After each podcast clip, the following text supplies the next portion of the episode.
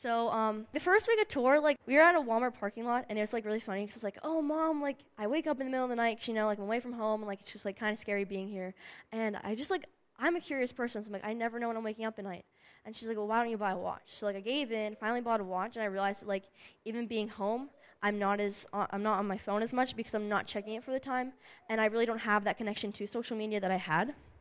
Um, and while I was away, something that really stuck out to me was Philippians 4 8, which says, Finally, brothers, whatever is true, whatever is honorable, whatever is just, whatever is pure, whatever is lovely, whatever is commendable, if there is any moral excellence, and if there is any praise, dwell on these things.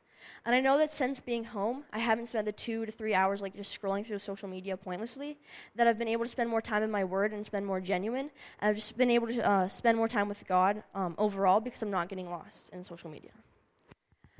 Number two, even if someone calls soda pop, you can still love them. And for me, this was about differences because um, we went to this one church in York, and it was late at night, so we were all tired. But the lovely church had left gobs out on the table for us. Okay, so I run in, I'm excited because we've been traveling for the last like hour or two, and I finally see like a dessert that I love, and I'm like, oh yes, they have gobs here. And everyone went silent. And they said, what are gobs? And I said, what do you mean? And they're like, no, these are whoopie pies. And so, like, this is just like, this is a funny example, but I was like kind of nervous going into Operation Barnabas because we had people from Hawaii, Alaska, California. And so there was going to be a lot of different viewpoints, and a lot of different people were going to be at different points um, in their faith and in their spiritual walk. And I wasn't really sure how that was going to um, come to play on our trip. But um, something that I remember a lot of is a lot of times at church we'll speak about the body, and I was grateful for the differences because if we were all like left hands, so to speak, then like we wouldn't have all been different, and we wouldn't have been able to be the team that we would have because not everyone's gonna be good at singing, and not everyone's gonna be good at talking to people, but because we all brought different gifts to the table, we made a really um, great dynamic on our team, and we're able to share God in a lot of different ways. Um, and so a big verse that um, we actually memorized while we were on tour was Matthew 22, 30 through 40, which says, The second is like it love your neighbor as yourself. All the law and the prophets depend on these two commandments. And so even though we had our differences, and like for me, I went to Eastern PA, so I was like, oh, I'm a Steelers fan. Everyone's like, oh no, you gotta like be an Eagles fan here. So like even though there were those differences, like we were still able to like love on each other and um, grow through that. Number three, journaling what you do, think, and feel is beneficial. Now, I don't know about you guys, but sometimes I'll come to church and I'll forget what I had for breakfast. And so being gone for three and a half weeks, I was like, there's no way I'm going to remember all the different people I talked to um, and all the different conversations we had. But I realized that I realized through being gone that writing down how you're feeling and what you're doing is really beneficial because I know for me I've been able to go back um, through my three my journal I had for three and a half weeks and just like see the different experiences I had and how I felt at those time periods and even like in my devotionals and like when I write down my prayers I, I was able to understand like how I was feeling with God at that moment. I know that's something that's like um, kind of hard is coming home from that environment and not having those people pour into you. But being able to reflect on those things because you have a journal is very beneficial. And just like even with like my prayers and like praying for what I was praying for on OB instead of like praying for um, kind of like naive things here, like oh God, like I hope the school year will go well, because like I know it will. Like I know that like He put me at the school that I'm at for like a reason, but like praying for the things I prayed about um, on OB and Philippians 4 6 says, Don't worry about anything, but in everything, through prayer and petition, with thanksgiving, let your requests be made known to God. And this was just like big for me because I worried a lot, like a lot before going on to OB. But then it's just like trying to find um, a reason and everything about why God put me somewhere and the good and everything instead of looking um, at the negative. So, like the one day we were at Hershey Park. Um, doing ministry, and we were getting ready to leave so we could go do a VBS in York, and our van stopped working um, on the side of the highway, and we were stranded for like an hour.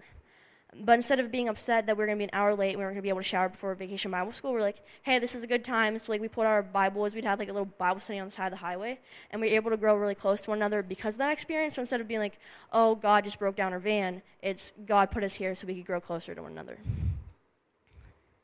Number four, handwritten notes of encouragement and letters go further than a text or a call.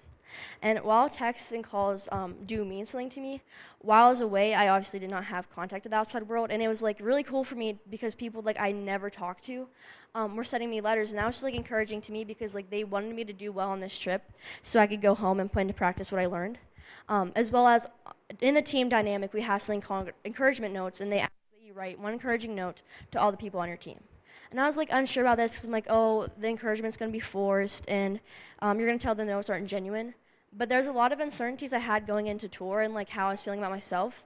And like the notes were very genuine, and I was like able to have like pick me up. So like um, maybe you didn't have a great day when you're out on mission. Um, I know for me, the one day we were in Philadelphia and I was trying to share um, my faith and my testimony with a guy named Ken, and he was not well receiving of it all. He's like, "No, I don't think heaven and hell exist. I think it's just like whatever time you have on earth, like that's what it is." And he like did not want to talk to me. Um, and I was like, "Well, before like we leave, it's okay if I just like pray for you. It's like, oh yeah, like you can pray for me, but like I know it doesn't exist, so it really doesn't matter. Um, so like that was like negative, but then having like encouraging notes of people like pouring into you and like lifting you up was really awesome. And so the verse I had for this is actually our trip is Acts 11, 23 and 24, which says, When Barnabas arrived and saw the evidence of the grace of God, he was glad and encouraged them all to remain true to the Lord with all their hearts. He was a good man, full of the Holy Spirit and faith, and a great number of people were brought to the Lord. And for me, what this verse meant, uh, what these verses meant, was that um, if you have that encouraging spirit, and if you're looking at every person um, as an opportunity, that you're going to bring more people to the Lord. And whether that's just um, you telling them about the gospel, maybe not necessarily leading them to the Lord, but them just hearing about it through you, that if you just have that encouraging spirit, that eventually they will come to know the Lord. And so we shouldn't like look down on people because they're a certain way, or maybe if they seem like they're Christian, you should um, reach out to everyone. Number five. One day, one conversation can change an entire lifetime. For me, this really meant a lot because um, towards the beginning of tour, we were like learning our skits and our dances for um, our children's programs, and we were dancing. Um, we were at Urban Hope, by the way, if any of you are familiar with Urban Hope, and we were standing like on the main area and on the main stage in their church, and we were dancing, and I just like twisted my knee the wrong way, and I was like, oh, of course, of course I get hurt. I always get hurt, and so um, like it hurt a little bit, but I was like, no, I'm not gonna let this stop me. Like God put me here for a reason. I'm not just gonna let my knee hurting hold me back. But halfway through tour, we were in Ephrata, PA. My knee was so unbearable. Like they had me um, sit down the whole day. I had an ice pack on and I was like, I really don't like. I don't want this circumstance. And they're like, I think we should take you to the doctor now. Like they've been trying to get me to, the, to go to the doctor. I was like, no, no, no, no. Like no, it's really like it's not important. And so they're like, well, what if we call your mom? And I was like, well, a few days before that, we had talked on authority. So what my mom said, I had to listen to. I was like, "You're gonna call my mom, and she's gonna be like, oh my gosh, my daughter's really. Can you take her to like the hospital right now? I gotta make sure she's not dying or anything." Um, so we called my mom, and they let me talk to my mom. I was like, "Mom, you know I love you. Please don't make them take me to the doctor." And she's like, "You're going to the doctor." And so I went, and it was like a half an hour ride there. So like I was just like dreading that. I'm like, "Oh, now I'm gonna get preached at, but I should have gone earlier." But it was like a really good conversation because my one leader sam had talked to me just like about the worship that i've been doing because in a lot of our programs they'd been making me sing solos. And um, at our first church during offering they made me sing um, two songs that i'd sing um, just like for the team. And so she was like hey like you really have a gift for singing and you really have like a gift for um, sharing god's word. Like have you ever thought about going into ministry? And while it was something that i considered um, when i talked about momentum as i said that my parents like they're really not believers. So when I made that decision, they weren't really supportive of it, and so I was going to go to law school.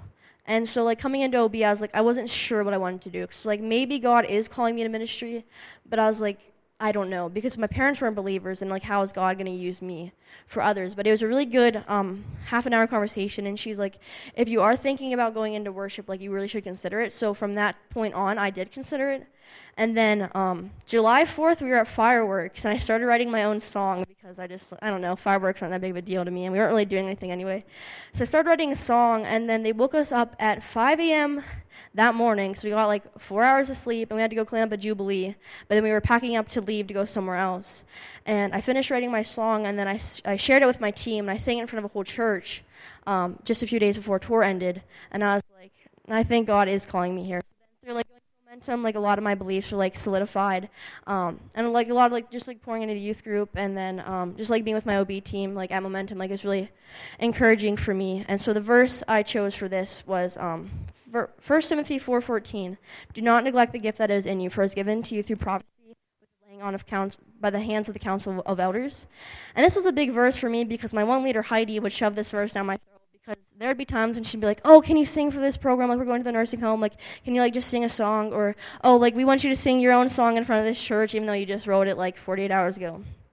And so she's like, "God's given you this gift, so like." If you're not going to use it on your own, then I'm going to make you use it.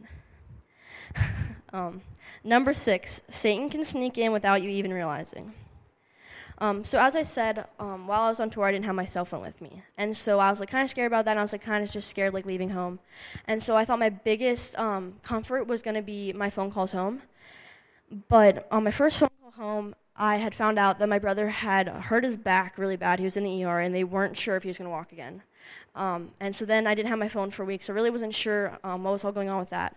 Then I got another phone. I got my next phone call and everything's okay with him. Like, um, there's like something wrong with the test, and so they thought it was gonna be one thing, but he ended up being able. To, he was like he was able to go back to work a few days after the incident, and so everything was fine with him. But then, um, our last phone call home, I was like really impacted by God at that point. So I was talking to my mom. I was like, "Hey, mom, like I know like you don't always feel comfortable going to church, but like I have this extra Bible at home. Like I want to pray with you every night." And she just like wasn't super well receiving of it, and she was like, "Oh, well, most churchgoers don't even read their Bible anyway," and she just like had a very negative view on it, and that kind of like really impacted me. And I was like, my biggest comfort, Satan turned into something that was like the worst possible circumstances for me. So like I was dreading my phone calls home, um, but then I realized. Um, through like reading my word, especially Colossians 3:23 that says, "Whatever you do, do it enthusiastically, something done for the Lord, not for men."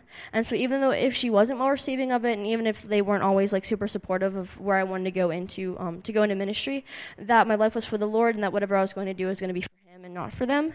But then, thankfully, coming home from from Operation Barnabas, I've been able to pray with my mom every night.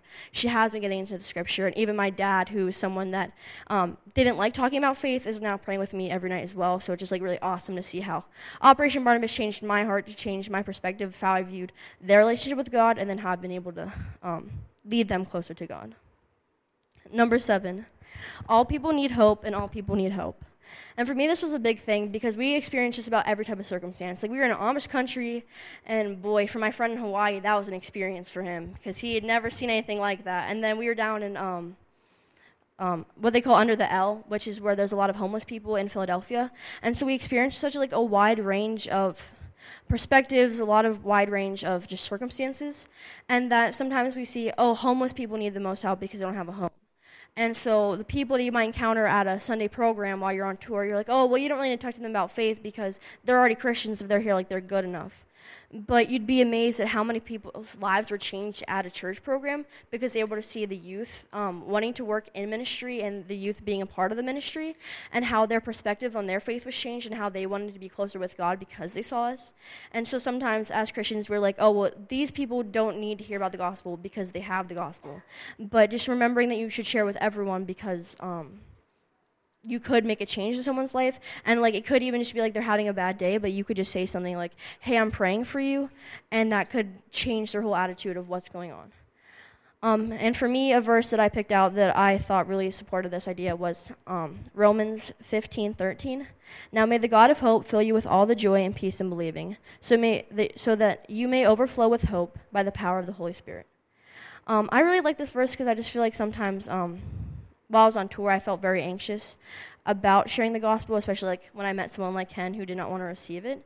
But that um, if you just like pray to God, He will give you the hope um, and the joy in believing in Him, and that we have the Holy Spirit who's going to give us the words to talk to people, and that God puts us where He wants us because He needs us to do something for the kingdom. And so, if we just believe in that and we believe in His message, that no matter what happens, um, we'll be able to glorify Him through it.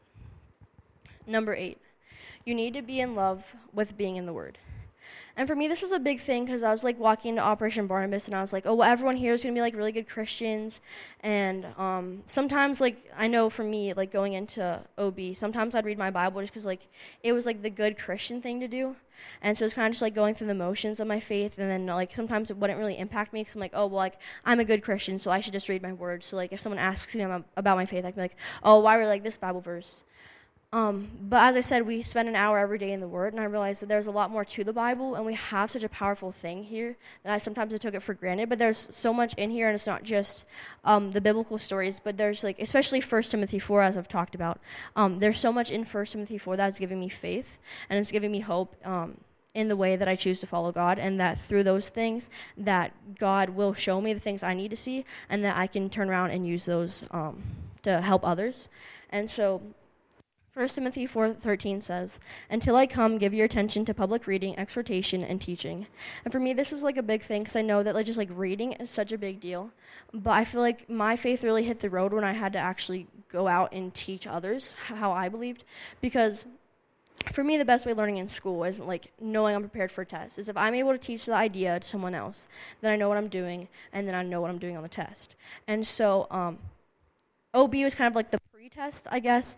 And so um, I had all this information that was being fed into me while I was on tour, and then going out and sharing with people in Eastern PA that I'll probably never see again. It was like the pre-test, because like, well, um, I can share my gospel and I can share like what I know, and so this will be like my practice, and so I can go home and share with people that I do know and people I can pour into after I have the confidence of. Because if I can share with people I don't know, then I can go home and share with people that I do know, and I continue to follow up with them instead of just saying, okay, here's the gospel.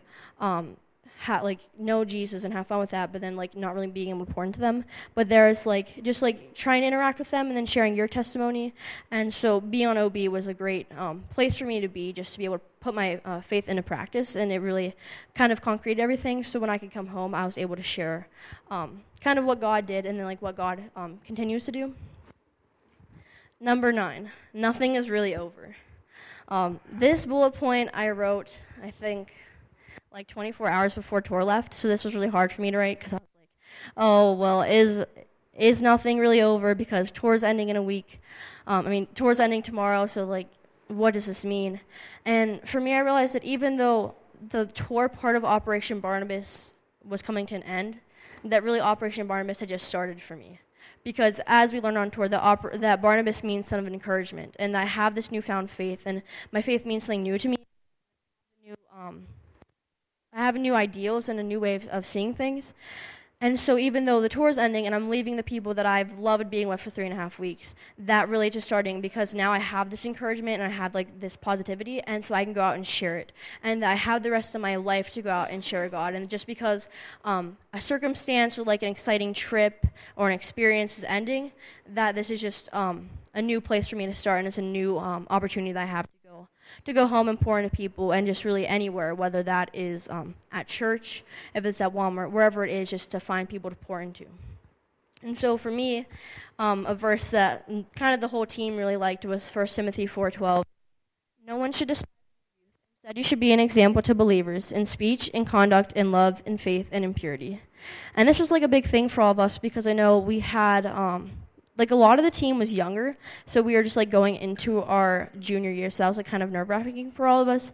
But then realizing that the power that we have because we are young, and the people that we um, encounter every day, like in school, um, we have peers. Um, I know in my class I have about 130 people that I could interact with and share the gospel with every day. And that because when you're teenagers, you're trying to figure out who you are. We're some of the most persuasive people, but then some of the most um, non-persuasive people. But if they're hearing it from someone that they're interacting with every day, and it's someone that they trust and it's someone that's their age, they're going to listen to it. And so then realizing that, yes, we are young, but we don't have to look down on our own youth and that no one else should because we can be an example to others um, through what God is doing in us. And finally, number 10, the one you all have been waiting for. Um, and you know, I was like, I was trying to write my testimony. I was like, how do I close and really tie Operation Barnabas with the church? And so for me, that is the importance of saying thank you. So while we're on tour, we learn this awesome song um, that we sing anytime anybody makes us a meal, and anytime we leave a host home, we leave a thank you card, and it's like saying thank you for every, for just like literally everything. Um, if you're walking out a door and someone on your team is holding the door, every person says thank you, and just realizing that um, saying thank you can go such a long way, but then also um, being thankful for the opportunities and circumstances that got you to where you're at.